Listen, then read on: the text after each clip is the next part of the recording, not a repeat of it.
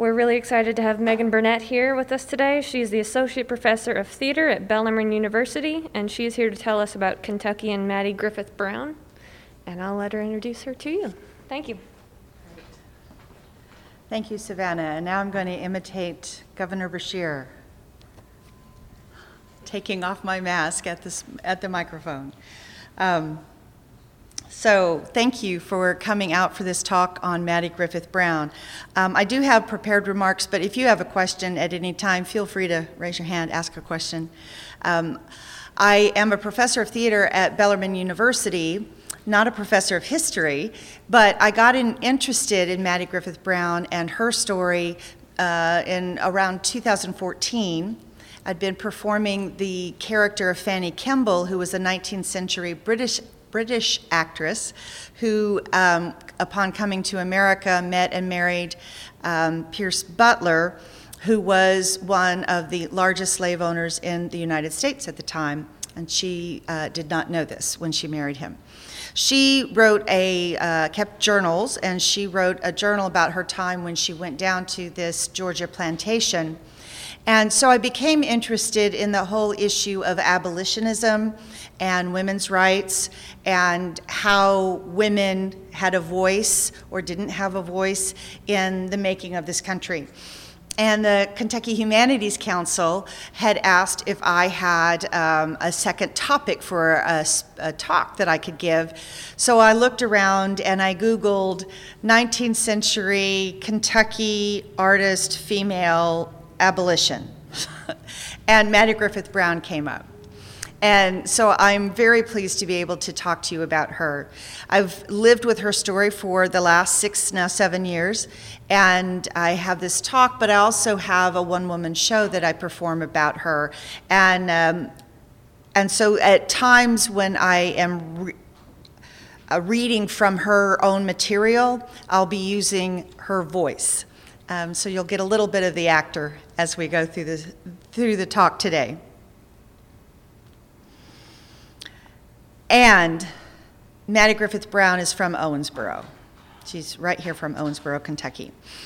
Um, so, forms of slavery, slavery, such as human trafficking, are an abomination that are as old as time.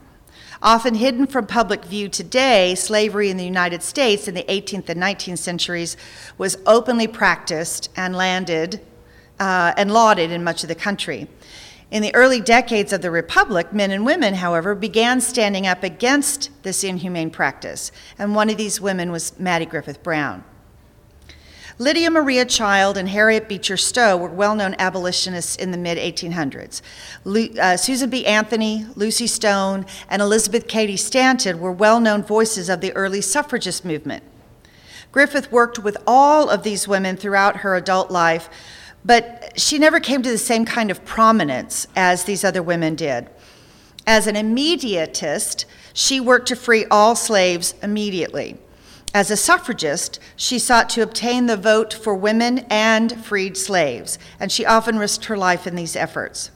She offered strength, courage, and determination in the fight for abolitionism and suffragism in the United States.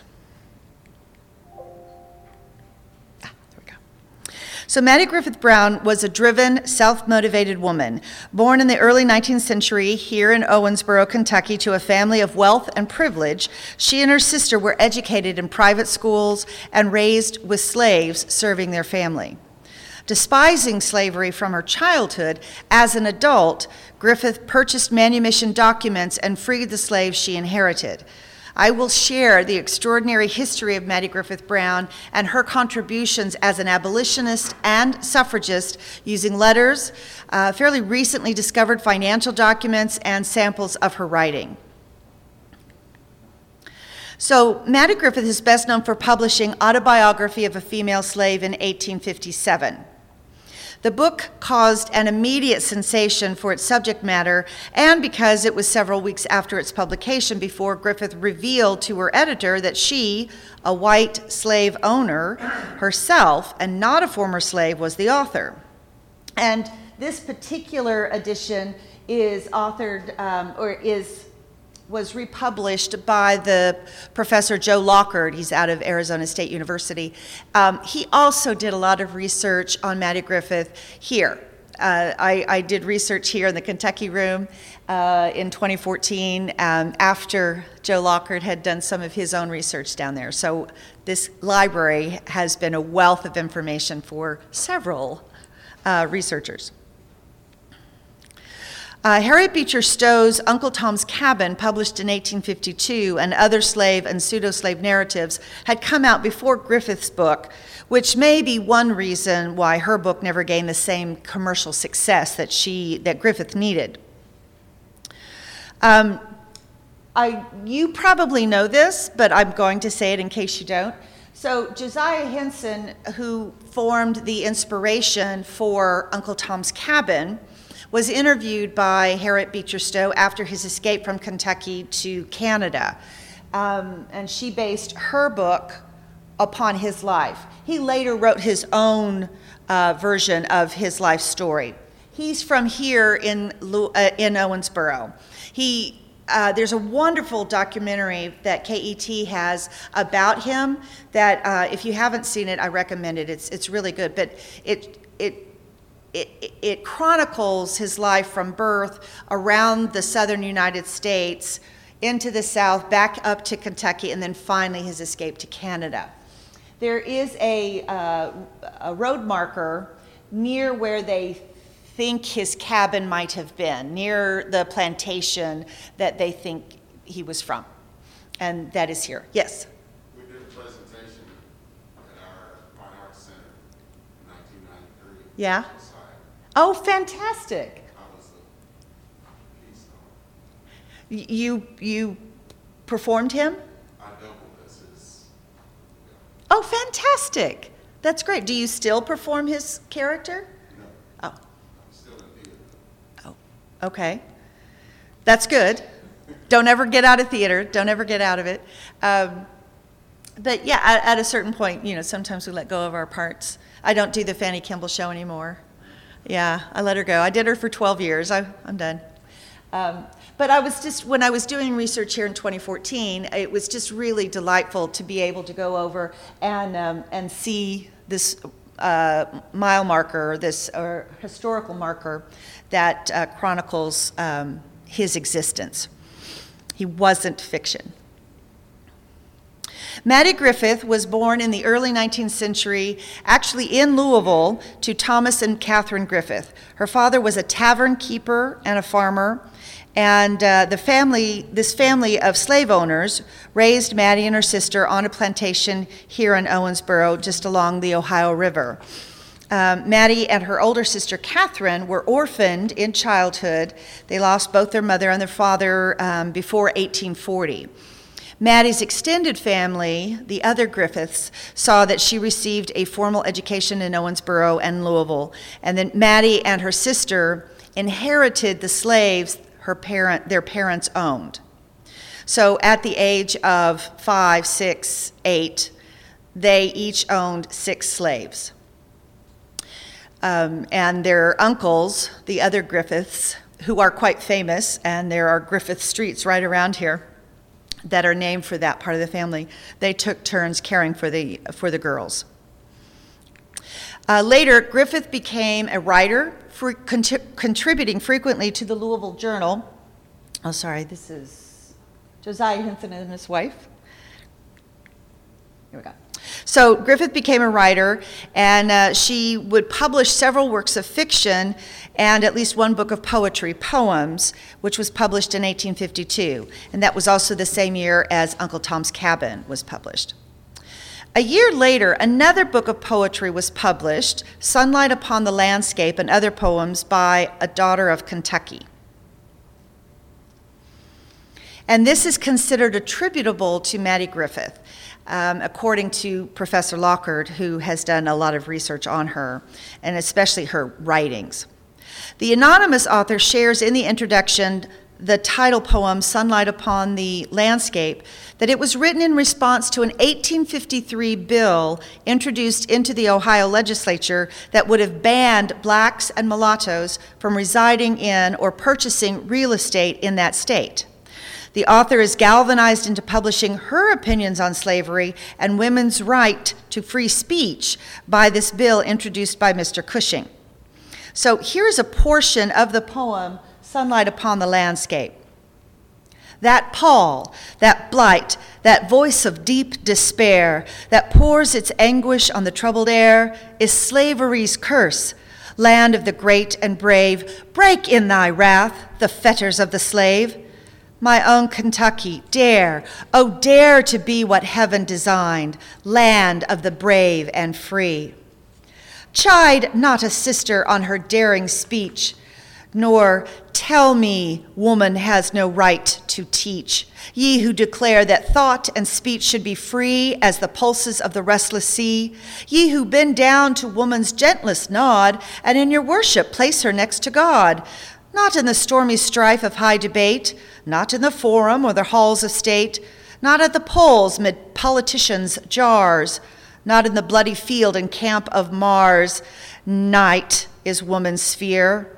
But oh, 'tis woman's right in freedom's cause to even dare to fight.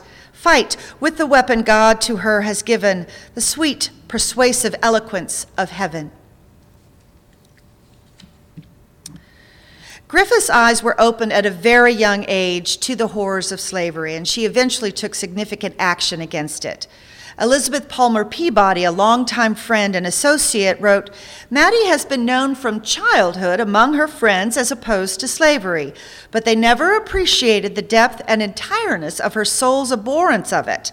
Nevertheless, they have in some degree humored her in the disposition of her Negroes while she, was been, while she has been underage.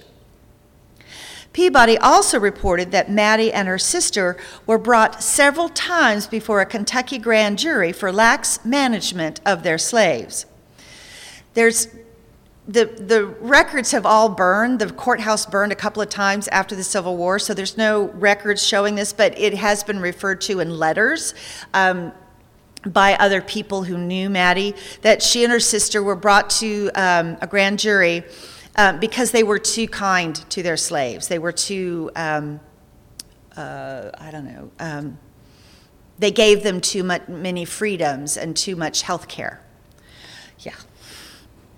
Makes me mad.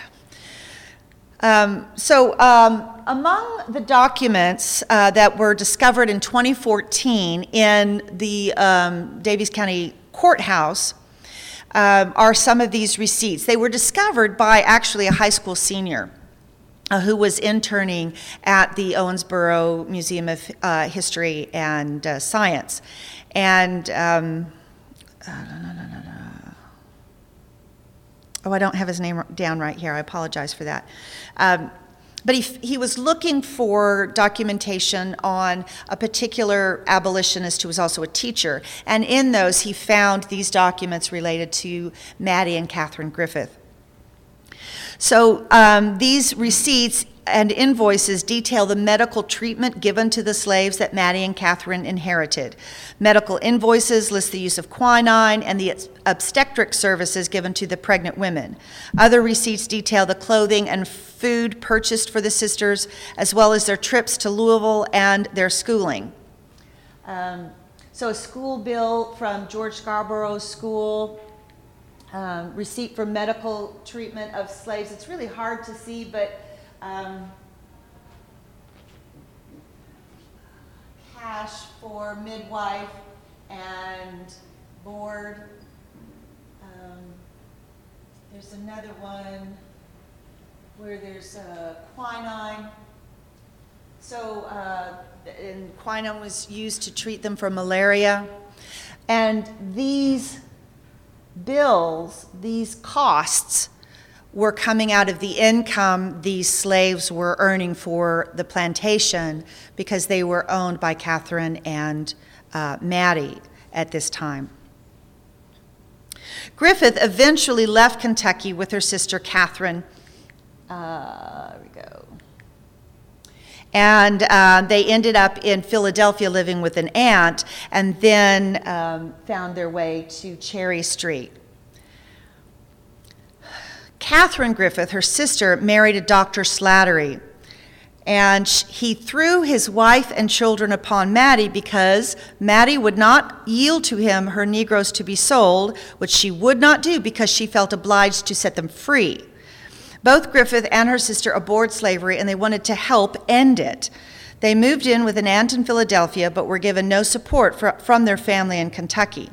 They lived in poverty and isolation and experienced ill health much of their adult lives. Yet, these privations did nothing to stop Griffith's purpose in life to manumit all slaves immediately. Griffith was influenced in her opinions against slavery, not just from having seen slaves abused as she was growing up, but from meeting other abolitionists, such as George and Olive Scarborough, her school teachers, witnessing and learning of events in the 1850s, and reading the works of United States Senator Charles Sumner, William Lloyd Garrison, Lydia Maria Child, Harriet Beecher Stowe, and others. Senator Sumner, a radical Republican and abolitionist from Massachusetts, made a passionate demand for a slave free Kansas in the Senate chambers. During this speech, known as the Crimes Against Kansas, Sumner insulted fellow Senator Andrew Butler from South Carolina. The senator from South Carolina has read many books of chivalry and believes himself a chivalrous knight with sentiments of honor and courage. Of course, he has chosen a mistress to whom he has made his vows, and who, though ugly to others, is always lovely to him. Though polluted in the sight of the world, is chaste in his sight. It was two days after this speech that South Carolina Congressman Preston Brooks, in defense of Senator Butler, struck Senator Sumner with a cane in the Senate chambers, beating Senator Sumner into unconsciousness. It's tempting to make comparisons to life today, but I won't go there. Uh, Sumner's passion encouraged Griffith to take action in the cause of manumission. Griffith agreed with radical abolitionists that the United States would not remain united, free, and at peace until all slaves were freed at once and no new states would be allowed to enter the Union as slave states. Griffith became actively involved with the abolitionist movement while in Philadelphia. Relying on her early, earlier literary success, she was sanguine that a conscientious and faithful picture of slavery from a slaveholder would initiate at least a literary life in the North, by which she could support herself and her family and be able to return to, to her poor people, the slaves, the money they had earned for her to establish themselves in freedom. Griffith wrote articles and serialized novels such as Madge Vertner and later uh, A True Story of a Little Hunchback, for the National Anti Slavery Standard. Wanting to take action regarding the slaves Griffith still owned, she wrote the autobiography of a female slave in an effort to raise money to free the human beings she had inherited. Catherine Griffith Slattery's husband, Dr. Slattery, threatened to take the children from them if Mattie Griffith published her book. Yet this threat did not stop Mattie. This pseudo slave narrative is the story of Anne, a former slave. Anne tells her story of receiving a good education from her first master, being sold to a cruel slave owner at the age of 12, and the many years of cruelty and beatings that followed until bought and eventually freed by a benevolent white family in Louisville. And um, as the story of many freed slaves goes, she eventually wound up in Canada and became a teacher. Here's an excerpt from Autobiography of a Female Slave, written by Mattie Griffith and published in 1857. The first lick from Mr. Peterkin laid my back open. I writhed, I wrestled, but blow after blow descended, each harder than the preceding one. I shrieked, I screamed, I pleaded, I prayed, but there was no mercy shown me. Mr. Peterkin, having fully gratified and quenched his spleen, turned to Mr. Jones and said, Now is your turn. You can beat her as much as you please, only just leave a bit of life in her's all I cares for. Yes, I'm not spoiler for the market, but I does want to take a little of the damned pride out of her. Now, boys, for by this time all the slaves on that place, save Aunt Polly, had assembled round the post. You will see what a true stoke, stroke I can make, but darn my buttons if I doesn't think Mr. Peterkin has drawn all the blood. So saying, Jones drew back the cowhide at arm's length and, making a few evolutions with his body, took what he called sure aim. I closed my eyes in terror. More from the terrible pain than from the frantic shoutings of the crowd, I knew that Mr. Jones had given me a lick that he called true blue. Griffith created controversy when she did not inform her editor at Redfield of her identity until several weeks after the book's publication. Why would Griffith write of a slave's experience in autobiographical form, hiding her own identity, even if just for a short amount of time? A letter she wrote to Anne and Carolyn Weston may offer an answer. She writes to them I'm only too happy to serve the anti slavery cause in any manner, no matter how humble or how great, only use me. I want to do something of more signal than prating. This I know I owe to the slaves, for circumstance, accident, and condition cast my life among them, and through my very blood, unconscious it is true, I have helped to wrong them. Further research into this authorship issue brought up this statement from an antiquarian website. Autobiography of a Female Slave is one of several noteworthy antebellum novels about slavery that were written by abolitionist authors.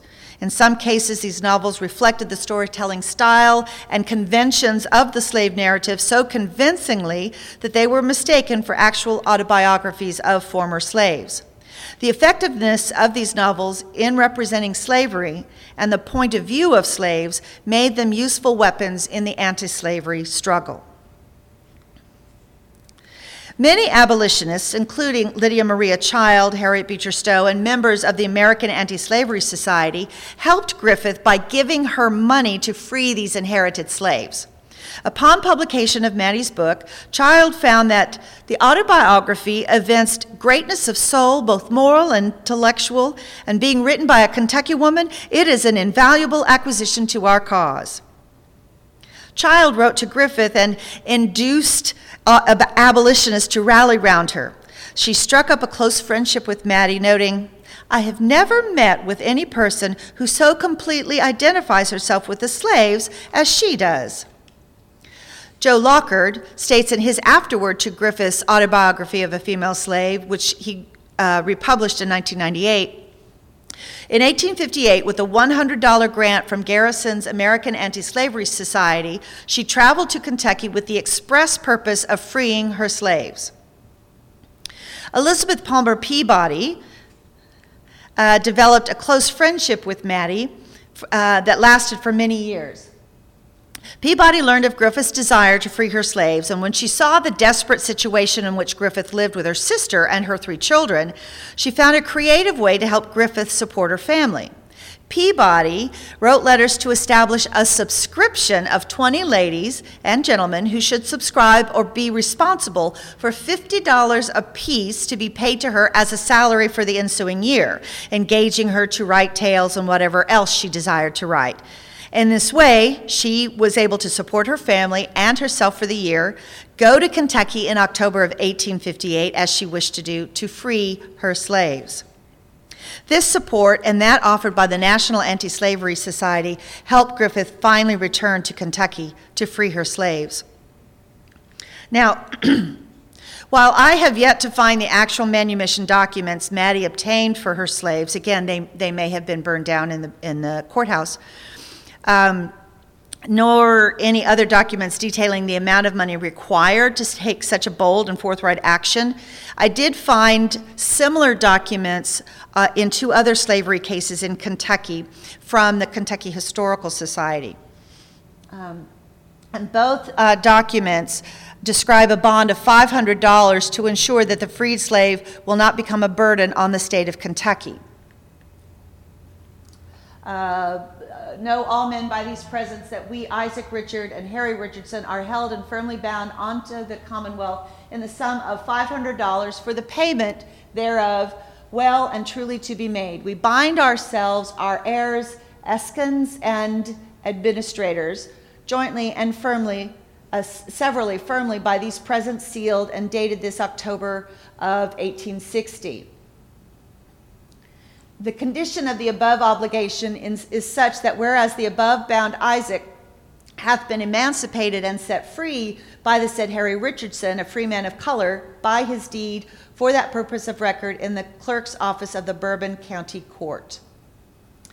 These um, bonds, these manumission bonds, were meant to make sure that the slave, the now freed slave, would never become a burden on Kentucky again. Yes, sir. I just, uh, just saw what happened to the money. Did they just, did they actually give it to the, uh, to the freed slaves? No. No. No. No, that, that, No, um, the bond would have gone to the court system. Now, um, Mattie and other people who freed their slaves, many of them did try to find ways to give them the money that they had earned for them. So that, um, so for example, Mattie would have had to uh, raise, if she had six slaves, and the bond or the manumission bond was $500 apiece, then she would have had to raise at least $3,000. Um, and if she wanted to then give them money for them to help start a new life in a free state, that's another several hundred dollars or thousands of dollars. It's a lot of money in 1858. A lot, lot of money that would have been hard to come by. So this subscription service to help her earn money by uh, selling her writing, the the selling of her book, the money from the National Anti-Slavery S- Society, it all added up so that she could come and do this. And I don't know, she might have been able to um, get the manumission bonds for less than this. Again, I don't have those specific documents. Um, and in Kentucky, Kentucky never actually passed laws that outlawed teaching slaves to read or write, um, never prohibited owners from freeing their slaves, and never actually forced freed slaves to leave the state. And there are stories of freedmen, um, uh, freed men and women who, you know, living in the state. But there was always the chance of being captured by um, slave traders. Griffith described her experience of returning to, to, Kentucky to free her slaves in letters to Sidney Howard Gay and Lydia Maria Child. I was quite retired, did not see many people. Those whom I did see were coldly polite to me.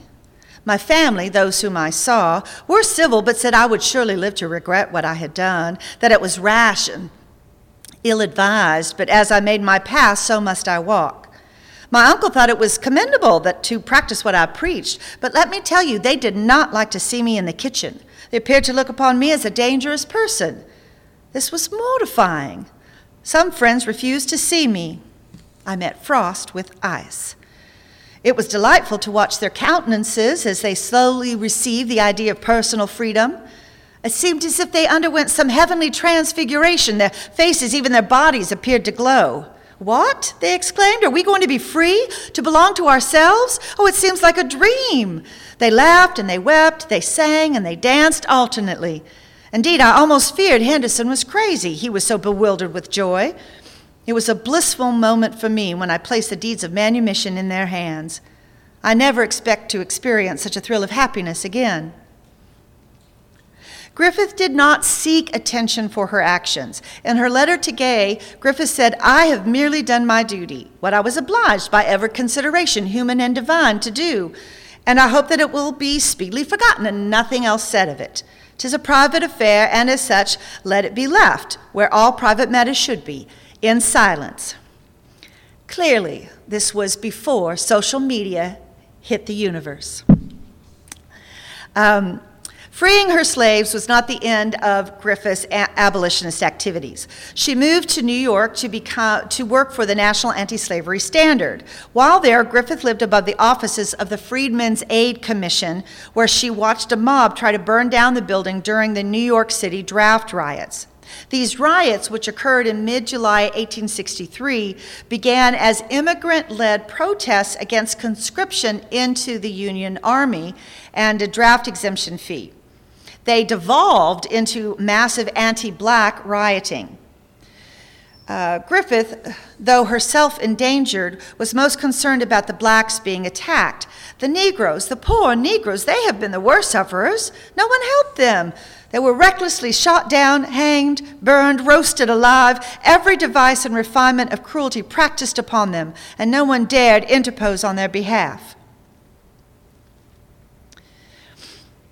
There's um, a longer letter about uh, her description of the draft riots and it describes horrific tales of killing and torture. Um, she herself, I imagine in this painting, in this um, uh, uh, drawing, that this, this woman here is Mattie. I don't know that she is, but, um, but she did come out into the street and rescue black people who were under attack and brought them into the building. So she did risk her own life during these riots to try to help save people. So I always imagine that that's her. It was very common during this time that people involved in the abolitionist movement became involved in the issue of women's suffrage. The 15th Amendment allowed freed men to vote, but not women white or freed. Mattie supported and worked to obtain the right to vote for all white women, freed men, and freed women. This became a dividing line in the suffragist movement later in the 19th century.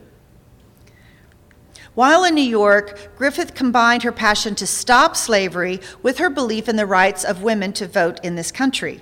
She became increasingly involved in the suffragist movement, eventually becoming an officer of the American Equal Rights Association, as well as the Women's Loyal National League, which was led by Susan B. Anthony, Elizabeth Cady Stanton, and Lucy Stone. As one of the original committee members, Griffith was a signatory to a petition the League sent to Congress. This petition, written in May 1863, stated in part The undersigned, women of the United States, earnestly pray that your honorable body will pass at the earliest practicable day an act emancipating all persons of African descent held to involuntary service or labor in the United States. Senator Sumner, one of Mattie's heroes, credited the Women's Loyal National League as the principal force behind the drive and eventual passage of the 13th Amendment. And this slide is one of the documents that um, it, what I've put up here are portions of a, uh, a petition that they were circulating to get signatories for em- emancipation and eventually also for suffragism. Uh, we ask you to sign and circulate this petition for the entire abolition of slavery. We have now 100,000 signatures. We want a million. And this. Oh, this is what I want. I, I want to. Uh, I think this is so powerful. Women, you cannot vote or fight for your country. Your only way to power in the government is through the exercise of this one sacred constitutional right of petition. And we ask you to use it now to the utmost. And uh, Mattie Griffith would have been one of the women to help craft the language of these petitions. But I love that phrase your only way to be a power in the government is through this one sacred constitutional right of petition. And we still have that. We may not always get results from it, but we still have that. Mattie helped create the first radical feminist organization, the National Woman Suffrage Association, in 1869. She was elected one of its 12 vice presidents. Mattie helped craft and distribute petitions for the abolition, abolitionist and suffragist movements. And, uh, and I've shared with you some of the language from one of those petitions. Later in her life, Mattie uh, met Albert Gallatin Browne and married him in 1866, surprising herself and her friends, family, and colleagues. She never expected to marry, much less find a mate and a partner who shared her beliefs and supported her efforts to bring those beliefs to light. Griffith wrote to her friend Elizabeth Neall Gay I thought I should never marry, but fight out life on the woman's rights plan, single and alone. He is very anti slavery and was military secretary for Massachusetts Governor John A. Andrew. Furthermore, he promised to leave me very free in all matters of thought and action. Griffith did not leave her activism behind when she married. She remained very active and sought to remain connected to Elizabeth Cady Stanton and Susan B. Anthony. Make sure. Um, I'll read to you a portion of a letter that she sent to Mrs. Stanton in 1868. Dear Mrs. Stanton, it has been some time since I had the pleasure of hearing from you. I only know of your movements through the br- brilliant columns of the Revolution, but I should like to have a little nearer account of yourself from yourself, so I take time to drop you a line. Will you? And in this letter, she's asking that um, uh, Susan B. Anthony help out uh, a friend of hers, Miss Estlin from England. Later in their marriage, the Brownes began to be less active in their causes and to enjoy their life together as a married couple. They had no children. Neighbors reported seeing Mattie Griffith Browne in Boston wearing bright red dresses, complete with gloves and parasol. And I have not found that photograph. I know it must exist, but I haven't found it yet. Mattie uh, died in Boston in, eight, in 1906 of a pulmonary embolism after suffering from breast cancer for two years. Mattie Griffith Browne published works of fiction to bring the plight of slaves into public view. She petitioned politicians to end slavery. She sought the right to vote for women as well as all freed slaves. She influenced other men and women to work to end slavery. She inspired respect from men and women working in the abolitionist and suffragist movements with her moral and patriotic convictions. Mattie Griffith Browne risked her life and reputation to defend, to make possible a world free of slavery, and to secure the right for all men and women to vote. She was a true agent of social change and a granddaughter of Owensboro. Thank you.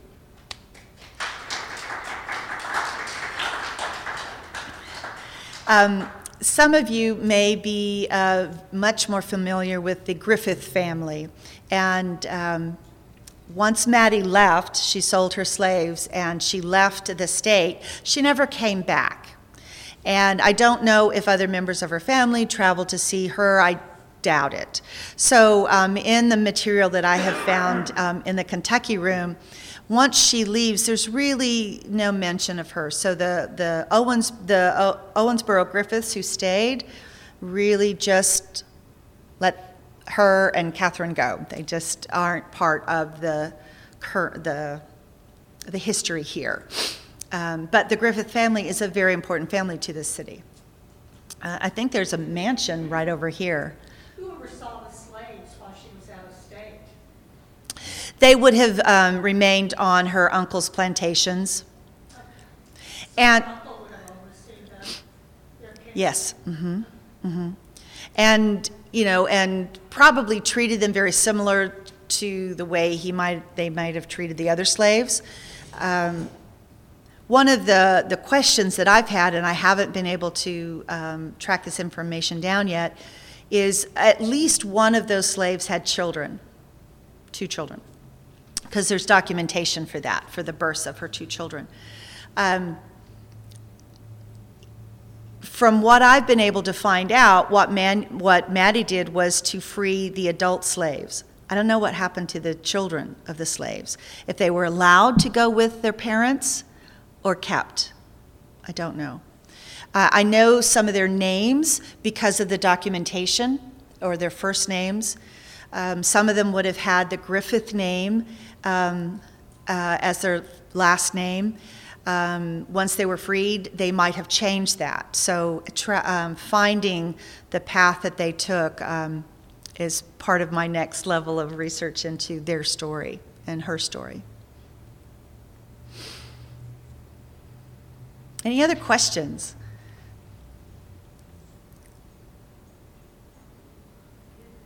Yes, go ahead. Uh, I just, uh, this is kind of something I probably should just ask you. Mm-hmm. by yours- The, uh, the, uh, and, and this was a really good presentation. I enjoyed every bit of it. Thank you. You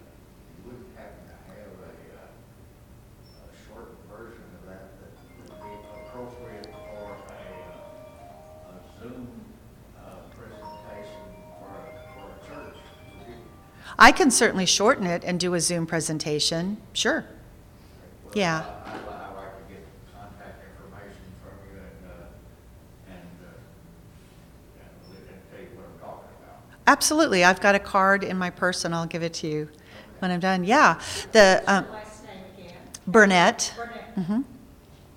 And I just want to um, uh, share my parents, Pat and Jerry Burnett, who have moved from Oklahoma to Kentucky to live with me, are here. Um, I don't often get to have my parents uh, in uh, my space when I'm performing, so this has, been a real treat. Uh, yeah, I'll be glad to talk to you about that. You had a question, ma'am? Well, just what, did uh, Catherine's husband have anything to do with the family or because of Mattie? I mean, Mattie was there and Catherine was taking care of the children, but you didn't really say anything about the husband. Um, once he married Catherine, he took her, he took possession of her property, which consisted of the slaves that she inherited, and he sold them. And um, then I, ass- then once Mattie chose to leave, and uh, her sister chose to leave with her with the three children. They were small. Uh, he didn't have anything to do with them. He, they they moved to Philadelphia, and I uh, and he stayed here.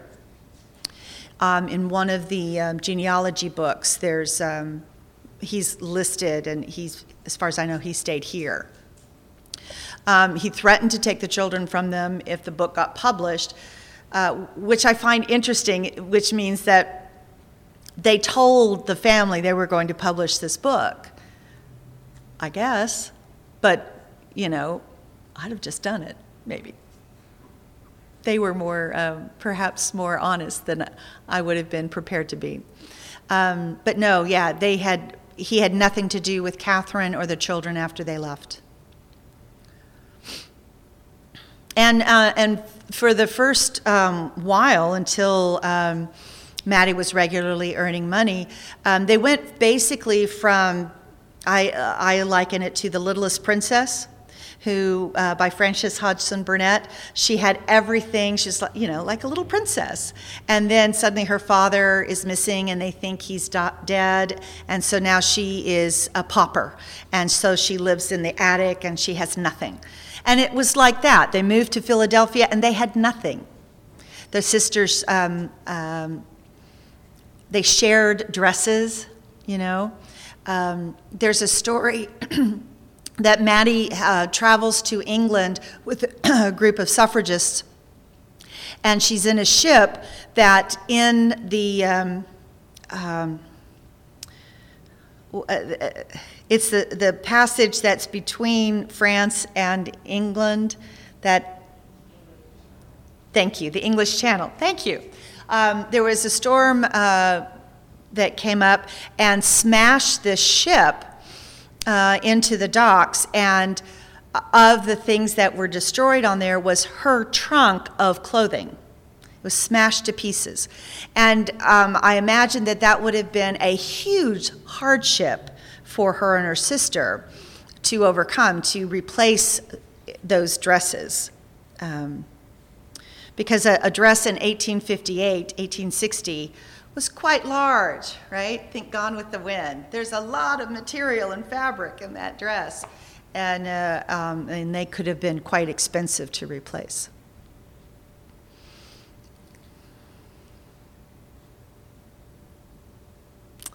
Um, at the museum, that the Owensboro Museum of Science and History, um, Mattie Griffith is now part of the um, permanent exhibit of Women in Owensboro to Know. I, I don't remember the exact name of the exhibit, but women, um, important women to Owensboro's history. She is now part of that permanent exhibit partly because of this research that I've been doing and talking about and, and sharing her story.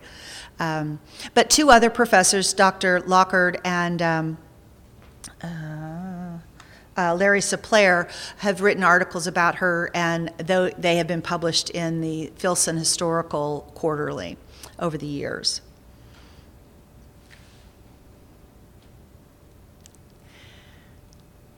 If there aren't any more questions, then I will just say thank you. I really enjoyed being able to tell her story and uh, get more information about her.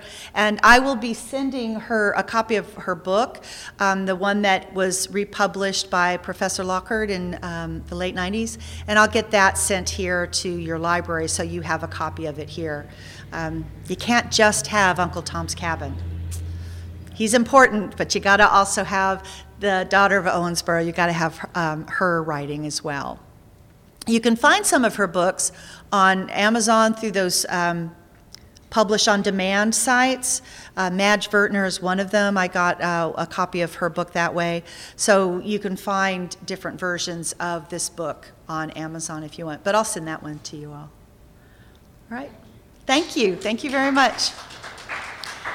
And now I will do my opposite side of Governor Beshear and say, thank you, Savannah.